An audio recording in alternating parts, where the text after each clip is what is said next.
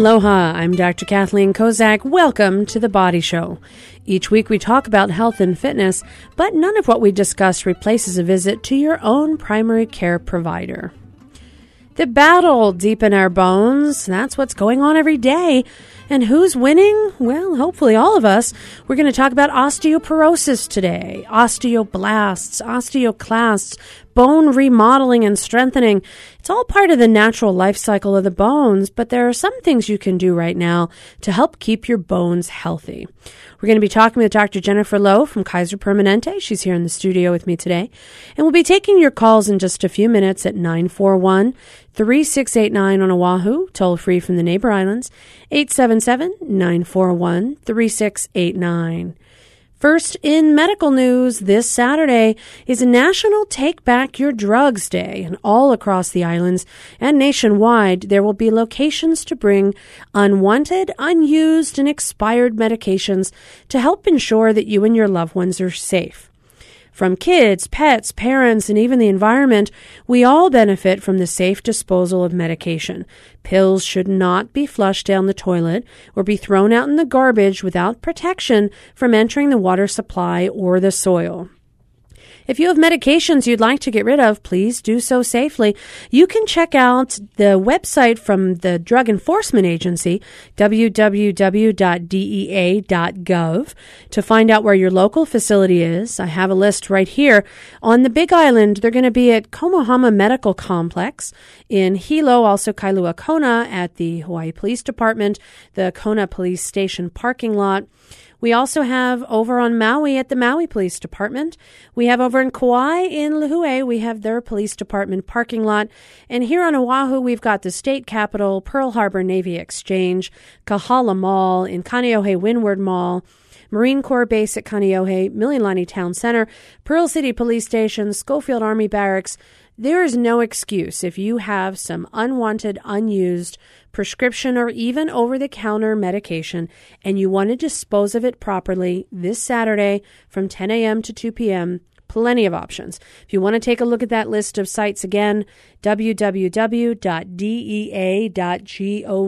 and it'll help to tell you more. Now, today we're talking about osteoporosis. It's something that affects millions of men and women as they get older, and there are some things you might be able to do right now, this very minute, to help prevent bone loss as you age. For those of you who already have a diagnosis of osteoporosis, you know that there are some medications out there that have been promoted to help keep your bones strong, and there might be some questions about how effective they are in the long term, but certainly there are definite benefits to not having fractures. We're talking hip fractures and spine fractures, and really any fracture truly. But today we're going to be talking with Dr. Jennifer Loh. She's an endocrinologist and a bone expert at Kaiser Permanente. We'll be taking your calls if you or a loved one have osteoporosis or want to know more about it. 941 3689. Toll free Neighbor Islands 877 941 3689. Dr. Jen, welcome to the Body Show. Thanks for having me, Kathleen. Happy to have you here. Now, we all want to know about our bones. There's a normal process that takes place when our bones are remodeling. And as we grow and as, as we get older, this process has builder cells and destroyer cells, and they both have a purpose. What's the normal state of bones? Well, our bones are constantly remodeling, as you said. So our bones are not a static thing. We have our builder cells that are constantly building bone, and we have our destroyer cells or our osteoclasts that are breaking down old bone. And it's a constant process that goes on. The important thing, though, is that when you're young, you build a lot more bone than you actually break down. So when we think about osteoporosis, we often call it a pediatric disease with geriatric consequences. And the reason why we say that is because when you're young is the primary time to actually work on building bone. Okay. And so then when you get older, you want to work on building bone, but unfortunately, you're breaking it down. Well, the thing is, you actually make 90% of your bone by the time that you're 20 and then you pretty much finish making bone or being able to build bone by the time that you're 30. So we, we talk about how important it is that you achieve your peak bone mass so that when you start to actually break down bone faster than you build it as you age, you're starting from a higher point to lose from. Now, when you talk about your peak bone building, it doesn't mean you can't build it later. It just means the time at which you have built the most bone, the highest amount, is going to be around your 20s to 30s. That, that's right. And it actually, you're building bone the fastest when you're around age 14 to 15. So we typically don't start thinking about our bones until we're um, in a postmenopausal age, so sometimes age 55, 60, and after. But it is really, really important for us to actually think about bones in our children. So let's talk about what you can do. So for somebody who doesn't have osteoporosis, let's say, you know, they're a mom like yourself, you have young children about age four and seven, you said, what are some things you could do right now to help make sure that your daughters are going to have good, strong bones and that you're going to have good, strong bones? What, what would be the magic thing to do right now? So it's actually pretty easy. It's not a lot of magic. We tell our moms to feed our your children nutritiously. And an important thing to think about is how much calcium that your children get. And in general, when your children are young, below the age of 12, about 800 uh, milligrams of calcium a day. And then as they start to reach puberty, around 1,000 to 1,200 milligrams daily of calcium. It's also very important for kids to get exercise because we know that weight bearing on your bones actually helps you build more bones. Another thing that we tell moms is to make sure that their children avoid smoking and drinking heavily because that helps protect the bones. And we also um, tell our mothers to have their children, if possible, avoid drinking a lot of caffeine and soft drinks. Because those things could affect bone health. They do. So the phosphoric acid in sodas actually makes it so that you can't absorb calcium as well. So are you telling me to not drink Diet Pepsi? because I might have had one today. Okay. L- limit it. Limit it. Limit it. All right. I just one. Then I'm I'm okay. So in this sort of situation, where are you getting the calcium from? So if you're a young child, if your mom's making you have the calcium in your diet, you're not taking supplements. I would presume you're getting it through natural, healthy sources. Like what? We definitely encourage people to get their calcium from food rather than from supplements. The main big calcium players are milk, cheese, fortified orange juice, cereals, and green leafy vegetables. So those are the big sources. Mm-hmm. Yogurt, that goes yogurt, along with dairy products. Mm-hmm. Okay, so probably yogurt would be included. Maybe get it more from milk and yogurt and cheese rather than ice cream all the time. That's right. That's right. Okay. But that is a way you could sneak in calcium to your kids. I mean, if you if they really hated milk and hated other sources, you could sneak it in through something like that. Now, this isn't gender specific. We're talking about young boys and girls. This is anybody really who needs to get calcium. Although we don't see as much osteoporosis in men as they get older, we still see it. It's still present. So for the young boys, you also want to have them get the 1,000, 1,200 milligrams of calcium. That's right.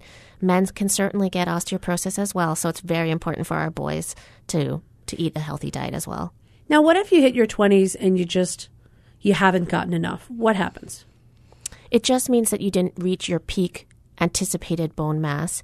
But there's still a lot that you can do to maintain the bone mass that you have. So, all of those things avoiding smoking and drinking, continuing to do weight bearing exercise, and to have a good calcium intake all of those things help to keep your bones strong.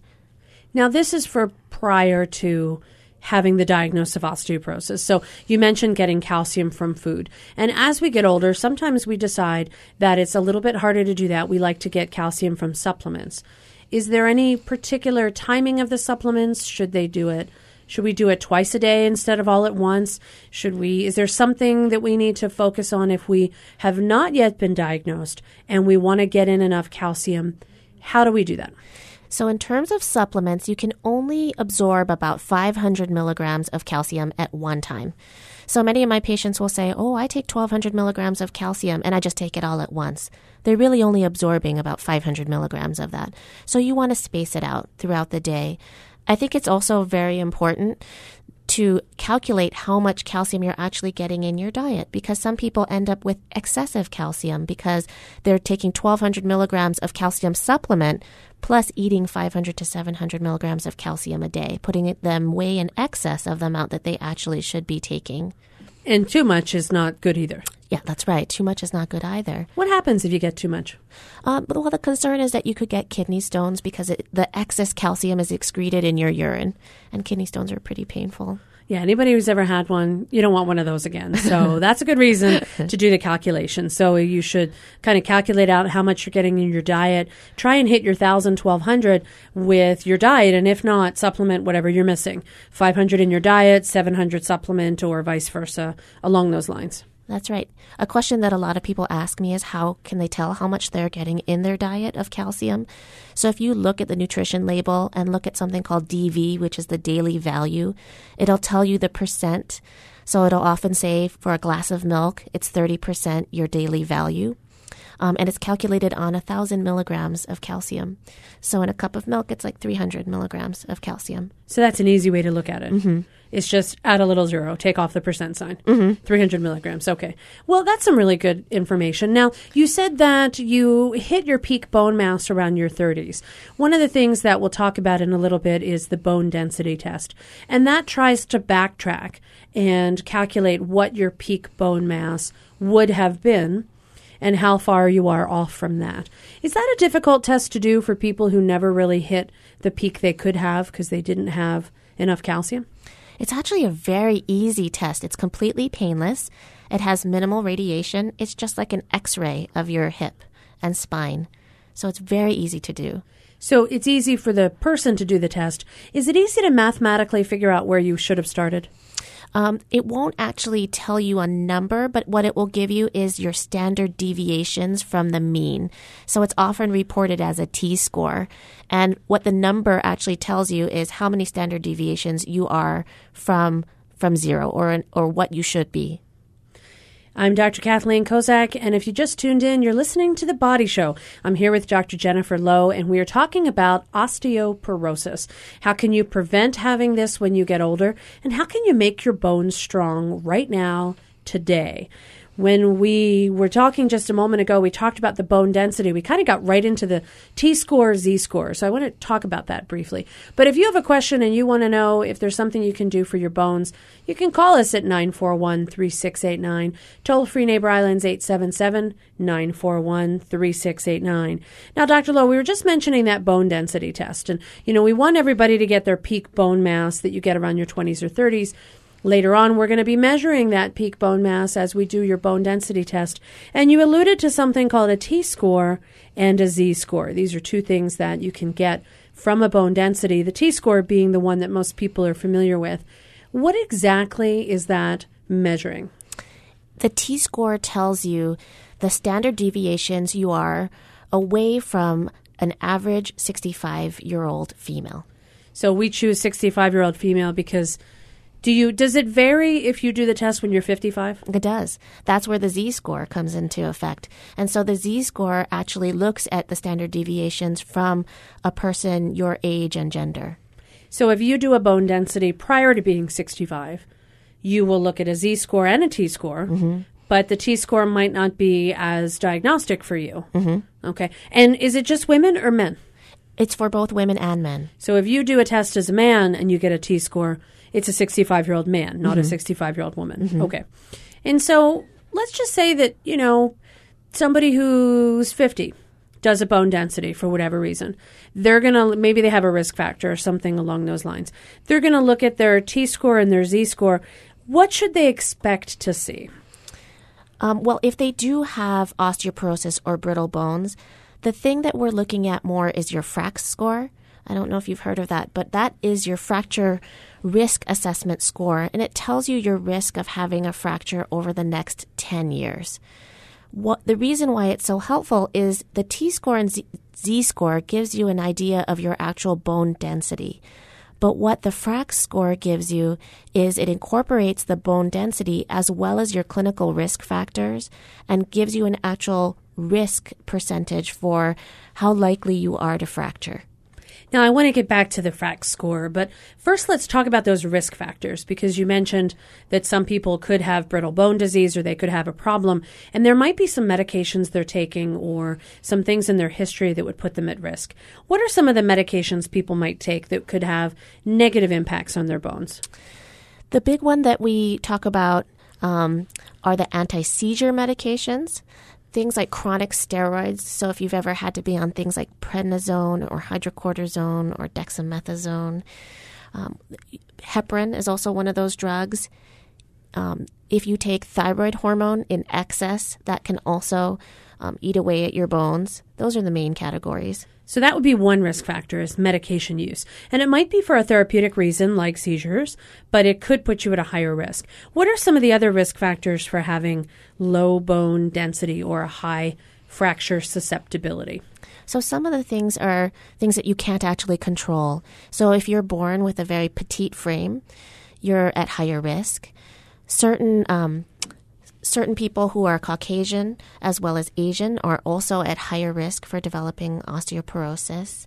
If you're inactive, that also can increase your risk. If you smoke, if you drink, um, that can increase your risk as well. If you're sedentary, yeah, that'll do it too.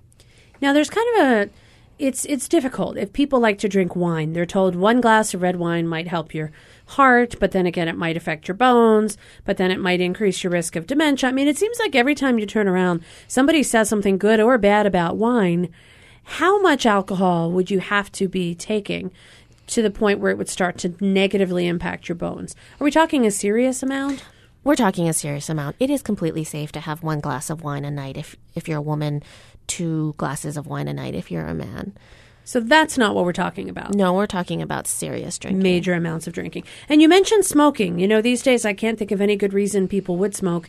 I, I, don't think there ever really was one. But how much of an effect does smoking have on the bones? It really does have a significant impact on bones. They've done studies, and smokers had 50% worse bone density than people who were non smokers.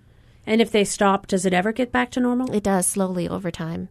So that's another reason to quit. I mm-hmm. mean, there may not be any reasons to smoke, but we've got a huge laundry list of reasons to quit. Mm-hmm. Better wound healing, better heart health, better everything really, and in addition now better bones. So those are some of the risk factors that somebody might have. Now you mentioned the FRAX score is a little different than your T score or your Z score, and this may be something that can help give you a percentage. An example of a FRAX score would be what? Like in the next 10 years you have an average risk of X number, 20% uh, risk of developing a fracture? And is it greater than people your age, or do they just tell you there's your risk? So they give you two scores. They gave you your risk for having a fracture over the next 10 years in your hip, and then the other category is for major osteoporotic fracture, and that includes things like your spine the way that we use it clinically is that it's used to set thresholds for when we might consider starting an osteoporosis medication.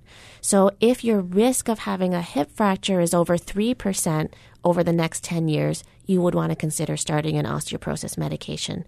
If it's greater than 20% for major osteoporotic fracture, then we would consider starting an osteoporosis medication. So it's very helpful that way.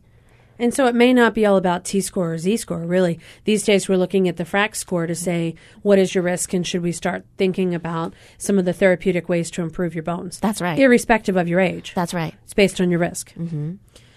I'm Dr. Kathleen Kozak. You're listening to The Body Show. I'm here in the studio with Dr. Jennifer Loh from Kaiser Permanente. We're talking about osteoporosis and what can you do to prevent getting it. When we come back, we're going to talk some more about when you should get tested, what the scores mean, and what are some of the treatments that are out there these days. And what do you do if you've had a fracture and you, you were still on treatment? You can join our conversation on Oahu at 941 3689, toll free from the neighbor islands, 877 941 3689. We'll be right back after this quick break. Stay with us. Not everyone comes to HPR's website looking for program information. Some folks want to support the station but aren't quite sure how. Maybe you want to make a monetary contribution, or maybe you want to contribute time as a volunteer but don't know what kind of work is needed. Well, if you go to hawaiipublicradio.org and click on Support HPR, you'll find links to all different kinds of involvement.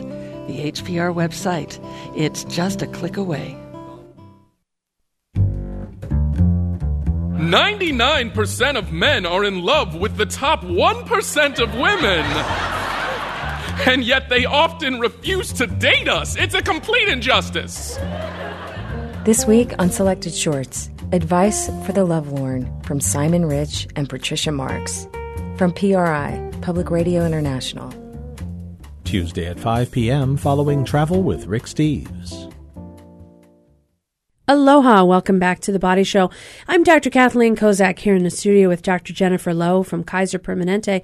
We're talking today about healthy bones, the battle that goes on with your bones between building and remodeling and breaking down and fixing old bone and all sorts of different topics about bone, but specifically, how can you prevent osteoporosis?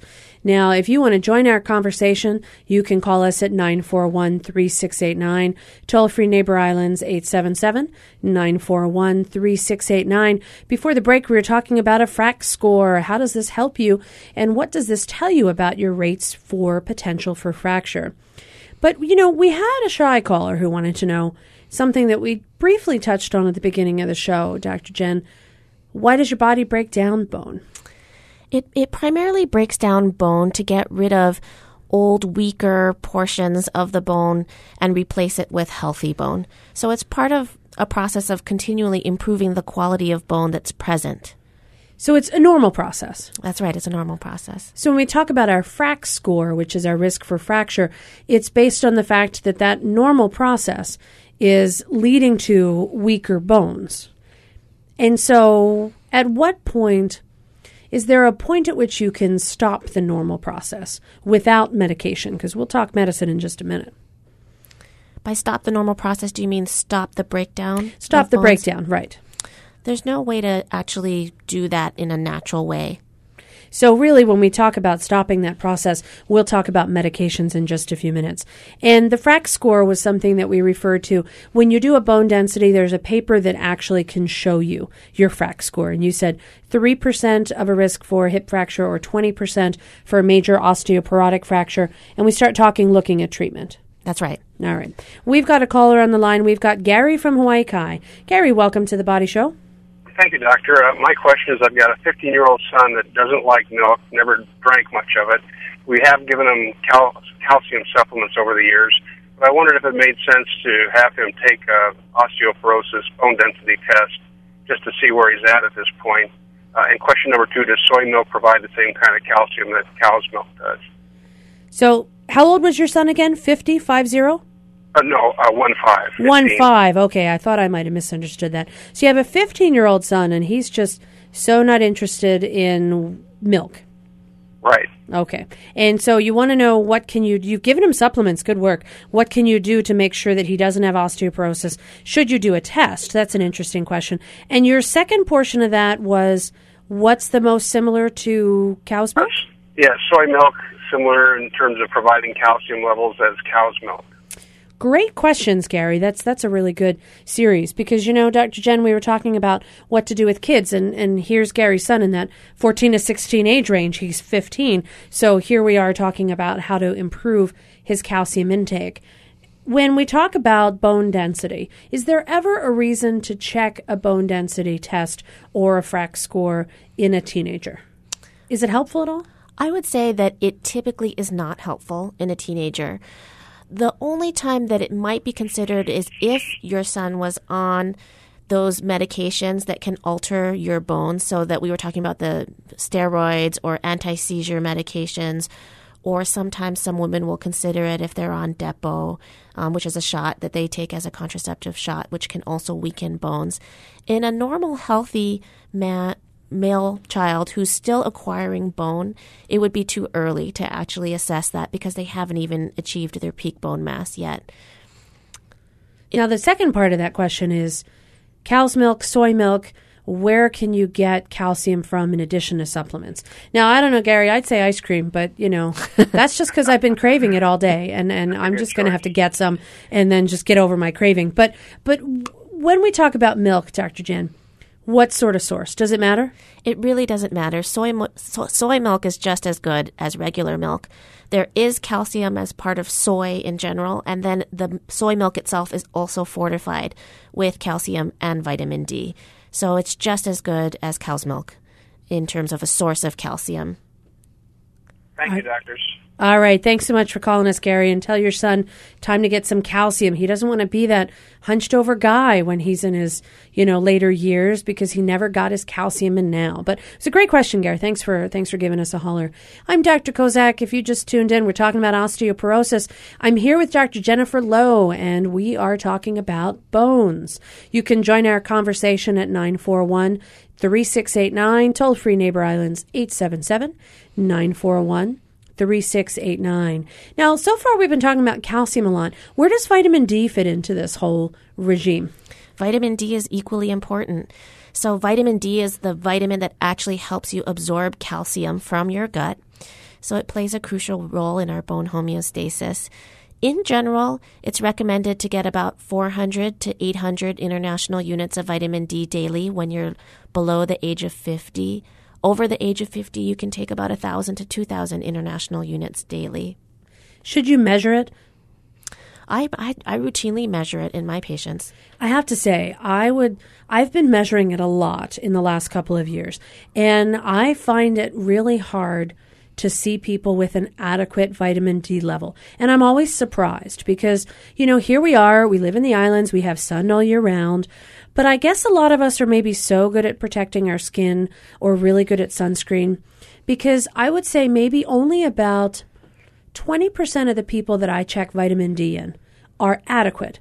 Four out of five are deficient. Now, again, my population of people I'm checking tend to be a little bit older, tend to be um, in the advanced ages, maybe a 50 and beyond. And those are the folks that I'm checking it. But I'll see 20 and 30 year olds that are low in vitamin D. What's going on? I know, I have the same experience. I think it is because we've gotten very good at sun protection, which is a great thing. I would never advocate people to take off their sunscreen and go out in the middle of the day just to absorb some vitamin D. You certainly can get vitamin D simply from your food sources and your supplements, and that's that's a fine way to get it. And so when you check your levels, what should it be? For optimal bone health, we want your vitamin D level to be greater than 30. And is it is it better to have it on the higher range? Because normally in the reference range when you do the test is about 30 to 100 so should you aim for like 40 45 or if you're right at 30 you're safe you're good. Is there a range that you want to head towards or anything above 30 the studies were done with anything above 30 so as long as you hit 30, you're fine. You're good. I also tell people to watch out. Some people think that is, if vitamin D is good, then a lot of vitamin D must be even better. So some people take a lot of vitamin D, but you do have to watch out because you can get vitamin D toxicity. So you really want to take the amount that your doctor recommends for you, which typically is either 400 to 800 if you're younger or 1,000 or 2,000 international units if you're older. Now, I've talked with some of my colleagues, and they've said, you know, if you're really bad at taking something every day, vitamin D is one of those particular vitamins that's what we call fat soluble, so it can be stored in your body. If you take too much vitamin B or vitamin C, you know, you're going to shishi that out. It's going to come out. But if you take D, you can actually absorb it. So you could take your week of D at once on Sunday. That that would be okay. You could. You certainly could. So if you wanted to take 10,000 or 15,000 Sunday only, that would be all right. Your body would store it for the rest of the week. That's right. So you could actually take that. Now, good that they don't make it in a candy because, you know, gummy vitamins, I'm a huge fan of gummy vitamins because they taste like gummy bears. But unfortunately, two just does not seem to be enough. And so it's good that vitamin D, you have to get a little capsule. You have to actually take it and swallow it. If they made gummy bear vitamin D, I would be toxic. They do, Kathleen. Don't they, tell me that. They do. They have and don't calcium. tell me where to buy it. I won't tell you. I've seen with, the calcium gummy bears. They have D in them. They do. Okay. Well, the reason I don't eat the calcium gummy bears is because I'd be the girl with stones because they really taste good. So all right. So, but when we talk D, is it a special one? D one, D two, D three? Do we care? In general, people, the the one that you get from the pharmacy or from Long's, Walmart, Costco, it's D three. So D three should be what you look for. Mm-hmm. If you get it in the calcium gummy bears, control yourself. Do control Okay, yourself. because I that's why I don't I don't even look at them. They just look yummy, and I'm not allowed. All right, we've got a couple of callers in line. We have Ace from Ewa Beach. Ace, welcome to the Body Show. Hi. Hi there. What can we do for you today? I have a question about osteoarthritis. Well, it also has to do with bones. We're talking about porosis, but that's okay. What kind of question have you got? Well, I'm only 27 years old, and um, I've been told by um, one of my physicians that uh, I have a serious case of arthritis, and and I was wondering whether there were, whether there was anything that I could do to that, to help recover a lot faster. Because I'm in the military, and running is some of the one of the mandatory things, and what they're telling me to do is I'm not allowed to run, not allowed to do a lot of stuff, which is kind of hard. So you're talking about osteoarthritis, maybe of the knees? Yes, on on the knees. Okay. So here's what I would do. Now, today we're talking about a problem with bone strength, but when you have osteoarthritis, it's kind of a different problem with bone wear and tear. And and what that actually means is that if you've been running a lot or if you've had previous sports injuries, you might have worn off that little cushion between the top part of your knee and the bottom part where the bones kind of connect. And one of the best ways to improve the symptoms of osteoarthritis is to strengthen your upper thigh muscles. We call them your quadricep muscles. And these muscles, if you can make them stronger, like we're talking bone strength today, but if you can work on muscle strength of those muscles, then that can really help to protect your knee from further issues with arthritis. It can really help to take the stress off of the knee joint itself. Now, once you have arthritis, you can't fix it. I mean, you can't cure it. It's wear and tear. You can't just unwear and tear your joint. However, you can work on reducing the symptoms. Some people take supplements like glucosamine, um, chondroitin, MSM, bioastin. There's a whole bunch of different supplements you can consider. But I would first talk with your doctor about maybe engaging in a fairly rigorous physical therapy routine to strengthen your legs. Because if you can strengthen those muscles, you'll take the stress off of those bones, and that may help you to keep participating in the activities that you enjoy. So I'd recommend some PT. Now, you know, Dr. Jennifer, when we talk about physical therapy, that's also something you can do for osteoporosis as well. Because when we talk about weight bearing exercises, in the case of Ace with arthritis, he wants to do this to strengthen the muscles. But when we talk about exercises to strengthen your bones, what exactly are weight bearing activities? So, weight bearing activities are any activity that bears your own weight. So, walking, dancing, jogging, that, that all qualifies. Things that don't bear your own weight, like swimming, that doesn't count. The other things that you can do are resistance training. So we talk about that in terms of weights, um, your typical weightlifting regimen that you might have with light weights, five pounds, eight pounds. Um, that also helps you build bone. And before I forget, in our elderly patients, we also like them to see physical therapy, not only in terms of um, being able to do weight bearing exercise exercises, but to also help them with balance because falls are a big part of osteoporosis prevention. We want to make sure that people don't fall because that's the easiest way to, to break a bone. You got it. If your bones are already weak and you fall down, you could have a serious consequence. That's right. So falling, but also balance, but also learning how to get up. That's right. You know, I had a physical therapist on a couple of years ago, and she said, try and get up off the floor without using your hands. And I really thought about that for a while, and I could not really picture it until I tried it. That is darn difficult. Mm-hmm. So it's one of those things where if you are older and you do PT weight bearing exercises, also learn your balance, but learn how to get up if you've fallen down mm-hmm. safely if you're not that particularly injured. Learn how to maneuver if you need to. All right, we've got another caller in line. We've got Rita from Makawao. Rita, thanks for being patient. Welcome to the Body Show. Hi, thank you. Um, I'm a 53 year old woman, and I was on um, hydrocortisone for probably about a year. Um, my doctor took me off it, and with, within a month, I broke my wrist, and very easily it, it, snapped. I really wasn't doing anything very strenuous. Um, I'm wondering how um, am I more prone to osteoporosis because of the hydrocortisone? And will it is this lifelong that I have to be careful, or is it just a, like a temporary type of a thing coming off the medication? Excellent questions, Rita. Excellent, Dr. Jennifer. Lifelong, with if you're on steroids for a short period of time, or does that risk go away? The risk definitely improves once you stop the steroids. What I would recommend for you is to actually check your bone density and get a sense of what your baseline is now, because it sounds like you did have what we call a fragility fracture, which is a fracture that occurs from standing height or less. Um, because a normal person with complete bone, normal bone density, normally wouldn't fracture under that type of a circumstance. So I would recommend getting a bone density and getting a sense of how your bones are now and whether or not you need to be on any osteoporosis medications. Great. Thank you so much. Thanks for calling us today, Rita. And if you have a question and you want to know if there's something you should do about your bones, you can give us a holler. Rita called from Makawao. If you're on a neighbor island, 877-941-3689. If you're right here on Oahu, just 941-3689. We've got another caller. We've got Don calling from Honolulu. Don, welcome to the Body Show. Thank you. Uh, I, I'm on Prolia now, and I was told to continue with Evista and, and calcium. Hello. Yes, we're and here. I want, yes, and I want to know what the calcium intake to, uh, is with uh, Prolia. Okay, so you want to know how much calcium should you take in given the fact you're on Prolia? Right. Excellent question. We're going to talk about the different types of treatments and what they do because Prolia is one of those new exciting ones that's come out in the last few years. You're going to discuss that?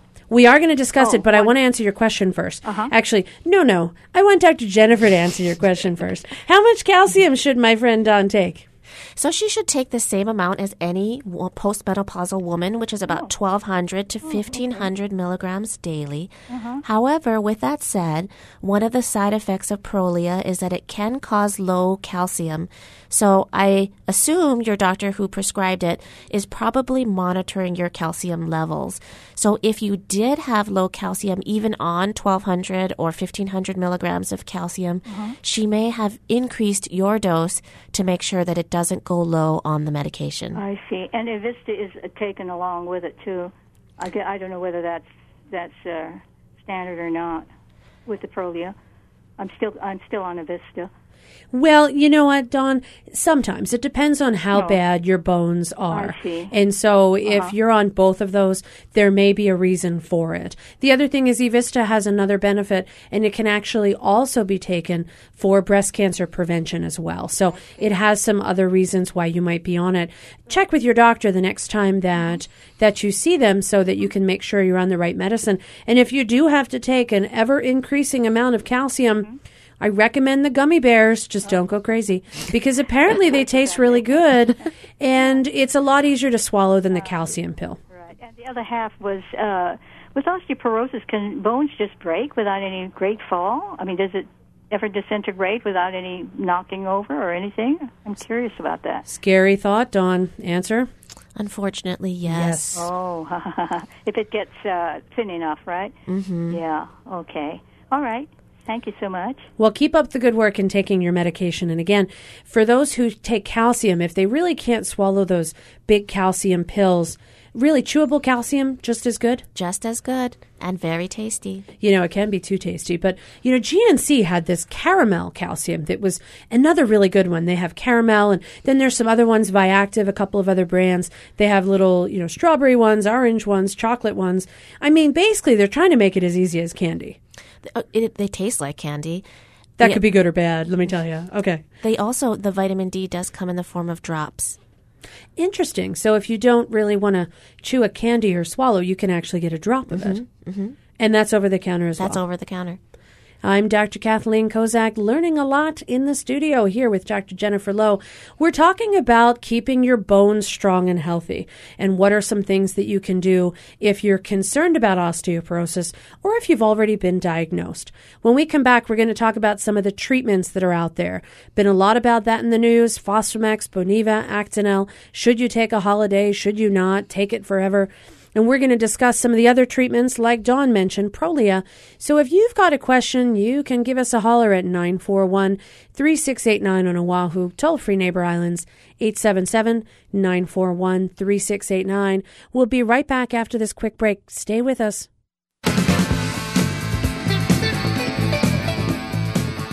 Can there be a good lobbyist?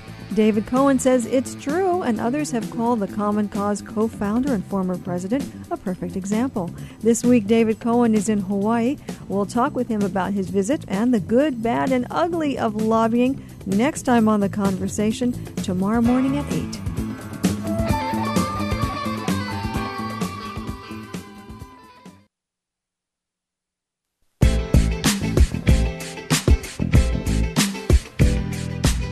Just about everything we buy these days is built in a factory someplace, and it's entirely possible that's where your home's going to be built someday, too.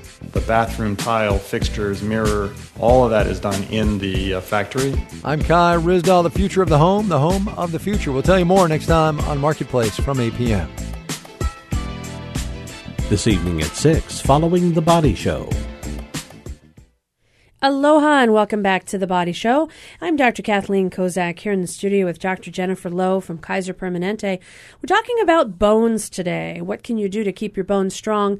What should you do if you've been diagnosed with osteoporosis? And how can you make sure that you don't have fractures, which can happen spontaneously, even when you don't have an injury?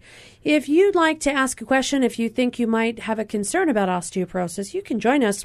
We've got a phone number 941 3689 on Oahu, toll free from my neighbor islands 877 941 3689. Before the break, we were talking with John about how much calcium and how you can have spontaneous fractures. There's something called a compression fracture, which I think deserves a little a little bit more explanation that can occur in the spine. What is a compression fracture and does anything actually break? It does. The bone actually breaks. That's why you get shorter. spine. That is. And that's why women sometimes will have that thing called a dowager's hump.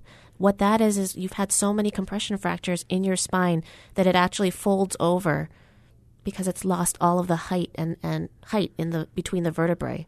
So if you used to be 5'8 and you measure yourself and you're like 5'5 now, is that a reason why you should be seriously concerned?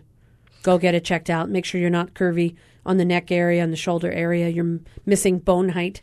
I think especially if you've had episodes of severe back pain, then you definitely want to get it checked out.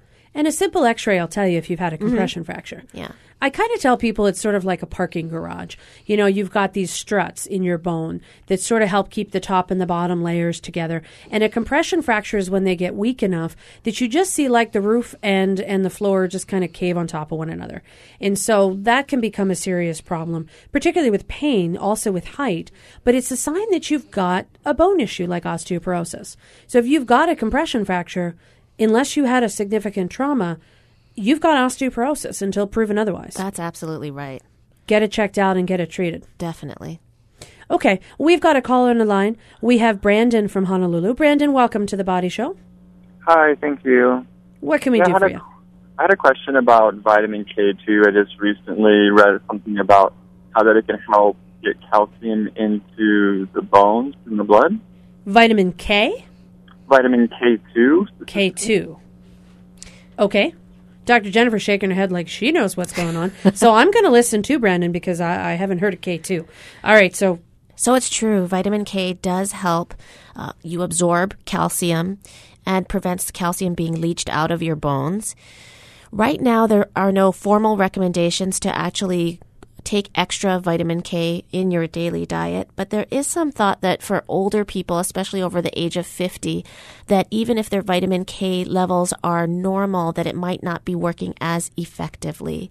So it's something that's good to talk to your doctor about because often there are other medications that you might be on that would be affecting your vitamin K level, and you might want to be on a supplement then. But it's not something that people routinely need to take. Okay. All right, Brandon, thanks for asking that. I was thinking Everest and Kilimanjaro or something, and it's actually a supplement that we have to take a look at. We might find in the medical community and the research that this is actually going to be up and coming and a big and a big deal. Okay, we've got a caller from the Big Island. We have Friday on the phone. Friday, welcome to the Body Show. Hi, thank you. um, I'm glad to hear you talking about um, K2 and um, other things besides Fosamax. Um, Well, we haven't even talked about Fosamax oh, yet, but I okay. want to hear about it, but uh, it's ha- it has horrible side effects, and it seems I'm I am a member of Kaiser, and it's I do have been diagnosed with osteoporosis, and um, I and that's the only thing they've offered me is to get on this Fosamax, and I um, you know I do read other things uh, you know about natural supplements that um, are helpful, and I'm just wondering if Dr. Jen. Um, can talk a little more about some natural supplements other than the um, Fosamax and these um, medications that have horrible side effects. Well, it's a great it's a great comment Friday, and we haven't actually yet talked about the bisphosphonates yet, but I think we've sort of talked a little bit about all natural. And Dr. Jen, some of the things that we do when we find out somebody has a bone problem is that we often want to try and fix it, protect it, treat them with medication. We've mentioned a couple of the things that they can do that are all natural. Eh, what are some of the all like exercise, weight bearing activities, check vitamin D levels, check calcium levels? These are the basics. Right. Do those first. You're right. We always want to have you work on things in as natural of a way possible first. So Kathleen's exactly right. Those basics are calcium, vitamin D, weight bearing exercise, avoid smoking, avoid drinking. In terms of things that are are natural, you know, there's nothing proven by our scientific literature that I can recommend today, but I will tell you about some things that people have looked at and might possibly be helpful. So, one is isoflavones, especially ones that are derived from soy and plant products. Uh, those possibly may work in the same way that estrogens do to help prevent bone loss. So, some people will take uh, synthetic versions um, that are derived from plants of isoflavones. Other people have looked at um, fish oil and free fatty acids. Those also might help uh, you absorb calcium and prevent it be- from being taken out from the bones. So, those two are possibilities. The other one uh, that people also talk about is strontium ranelate. It's not available here in the United States, but it is available in over 70 countries in the world. That again is, is like a natural supplement that has been shown to actually improve bone density and decrease risk of fractures. All right, Friday. So we're giving you a whole collection of Okay, all natural sorts you. of I things. appreciate that. You got it. All right, and that's that's an important point. Is a lot of people want to use the all natural approach, and certainly there is a role for bisphosphonates, Fosamax, Boniva, Actonel, uh, whatever names you want to call them, um, Reclast. There's a role for those, but there's also a role for other things as well. I think for a lot of folks, it's going to be a combination of finding their personal approach to their bones that works best for them, and that's really a collaboration with their doctors. I agree, and I think it de- depends on the severity of your disease as well. If your bone bones are just a little bit brittle, then work really hard on lifestyle interventions. If at some point your bones become severely brittle, you know, you might want to think about being on an osteoporosis medication. And I think the real issue to, to focus on is the risk factor of developing a fracture. It's one thing if it's just a percentage number. It's another thing to realize that for those people who have a hip fracture, we'll say, they already, once you have a hip fracture, you have a 50% chance of not recovering and being able to walk the way you did prior to the fracture. You have a significant chance of being incapacitated to the point where you can't go back to even your home or your regular lifestyle if there's stairs or other sorts of issues that you have to address. And in some cases, if you're really older and you have a hip fracture, this can put you into the hospital for a surgery. And if you get a complication like pneumonia or a blood clot after you've been in the hospital for a while, it can be fatal. So when you get bones that are brittle enough that you're at a serious risk of fracture, any medication, regardless of side effects, if they can be mitigated in any way, you really have to take a close look at it because if you don't take a look at the medication, there are serious consequences. Osteoporosis is a condition, it is a disease, but the risk of having a fracture is is scary when you look at the recovery from that. So there there are some serious reasons to look not just at the alternatives but also at traditional medicine as well. I completely agree. You have to do both. Mm-hmm. All right. We've got another caller on the line. We've got Eva from Makakilo. Eva, welcome to the Body Show. Hello, thank you, Dr. Jen. Uh, not uh, not car- rather carbonated seltzer water. Does that have effect on bone depletion? Carbonated seltzer water, you're making me feel like there's hope for me as a Diet Pepsi drinker. So, carbonated seltzer water, does it have the phosphoric acid? In, it depends actually on the brand that you buy. If it's just the carbonation, the carbonation itself is not harmful to your bones. But look on the back on the nutrition label and on the ingredients and see if it contains phosphorus or phosphoric acid because that's the thing that causes problems with your bones.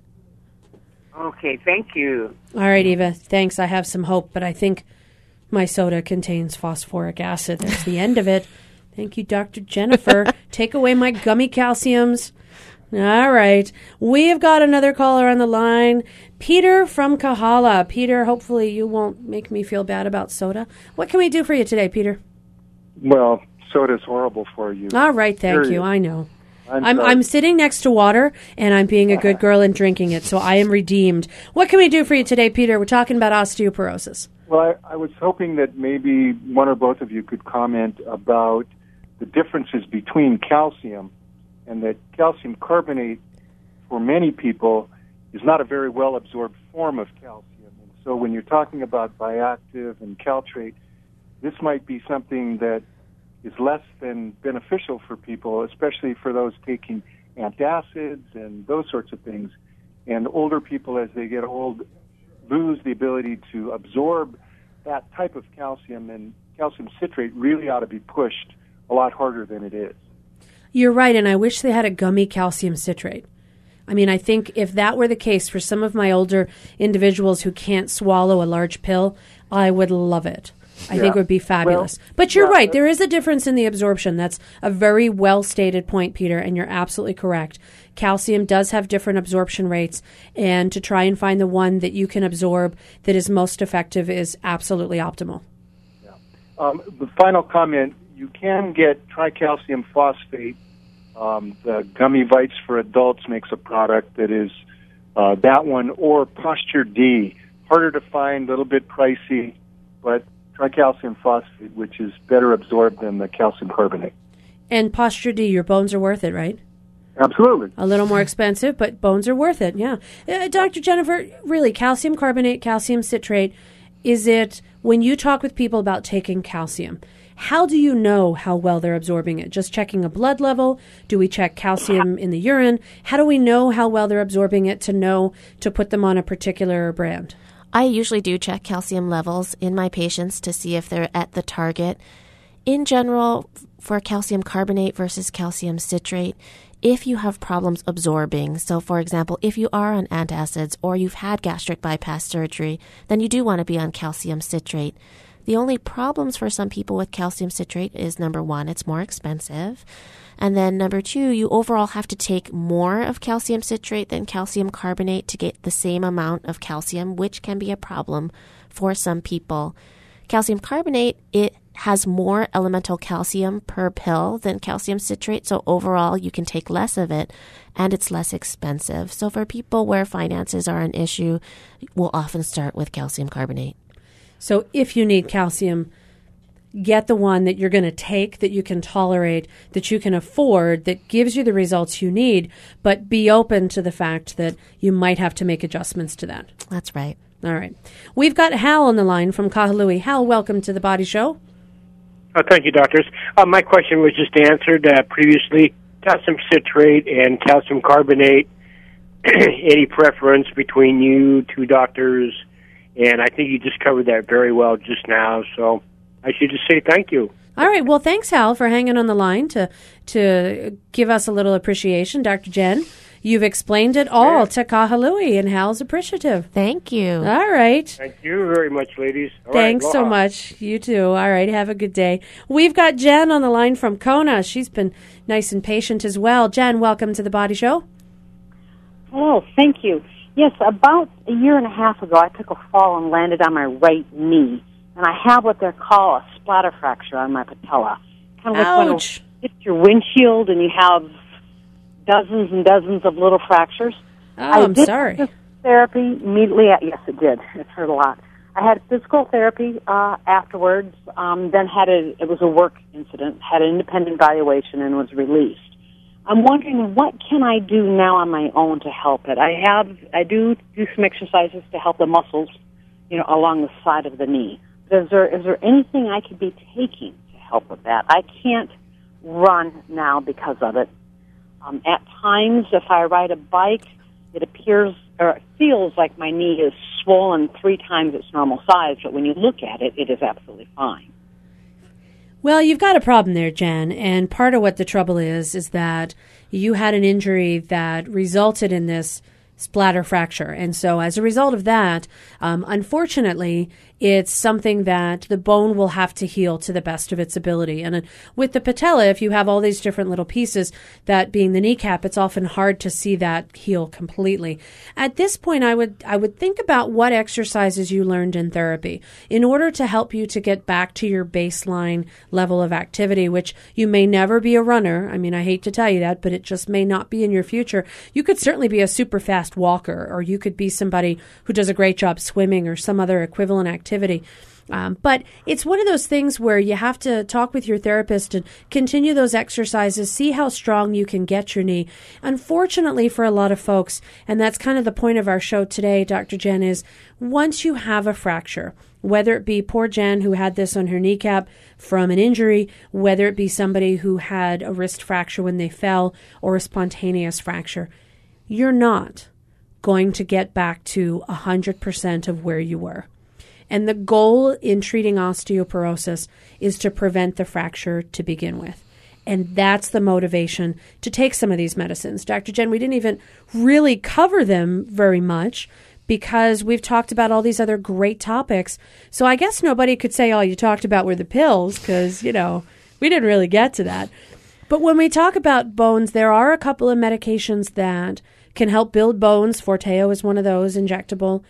What is your preference if you have one for somebody over 65 with osteoporosis, no fracture, great calcium D intake, everything else is good, moderate risk for having a fracture in the future? What kind of stuff do you go for? I typically start with the bisphosphonates and typically with the oral bisphosphonates primarily because they're extremely effective in decreasing your risk of fracture. It can decrease your risk of having a fracture by 50 to 60%, which is huge. Despite side effects people hear about, there's still enough evidence to say this is a good plan. The si- and the, yes, it is, and the side effects are actually extremely rare. It does get a lot of attention, and they should it should get a lot of attention.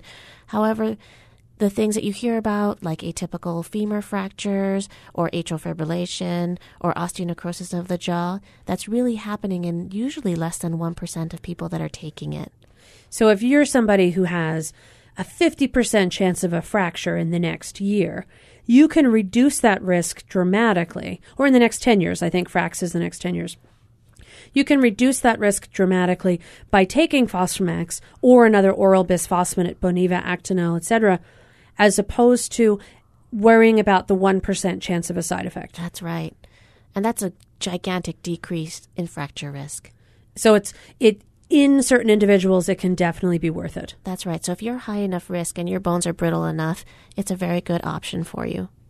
So if you want to work on your bones right now, what should you do? Look at your calcium intake, vitamin D intake, look at your medicine list, consider what exercises you're doing, weight bearing exercises, smoking, drinking, try and cut down on that if it's in excess.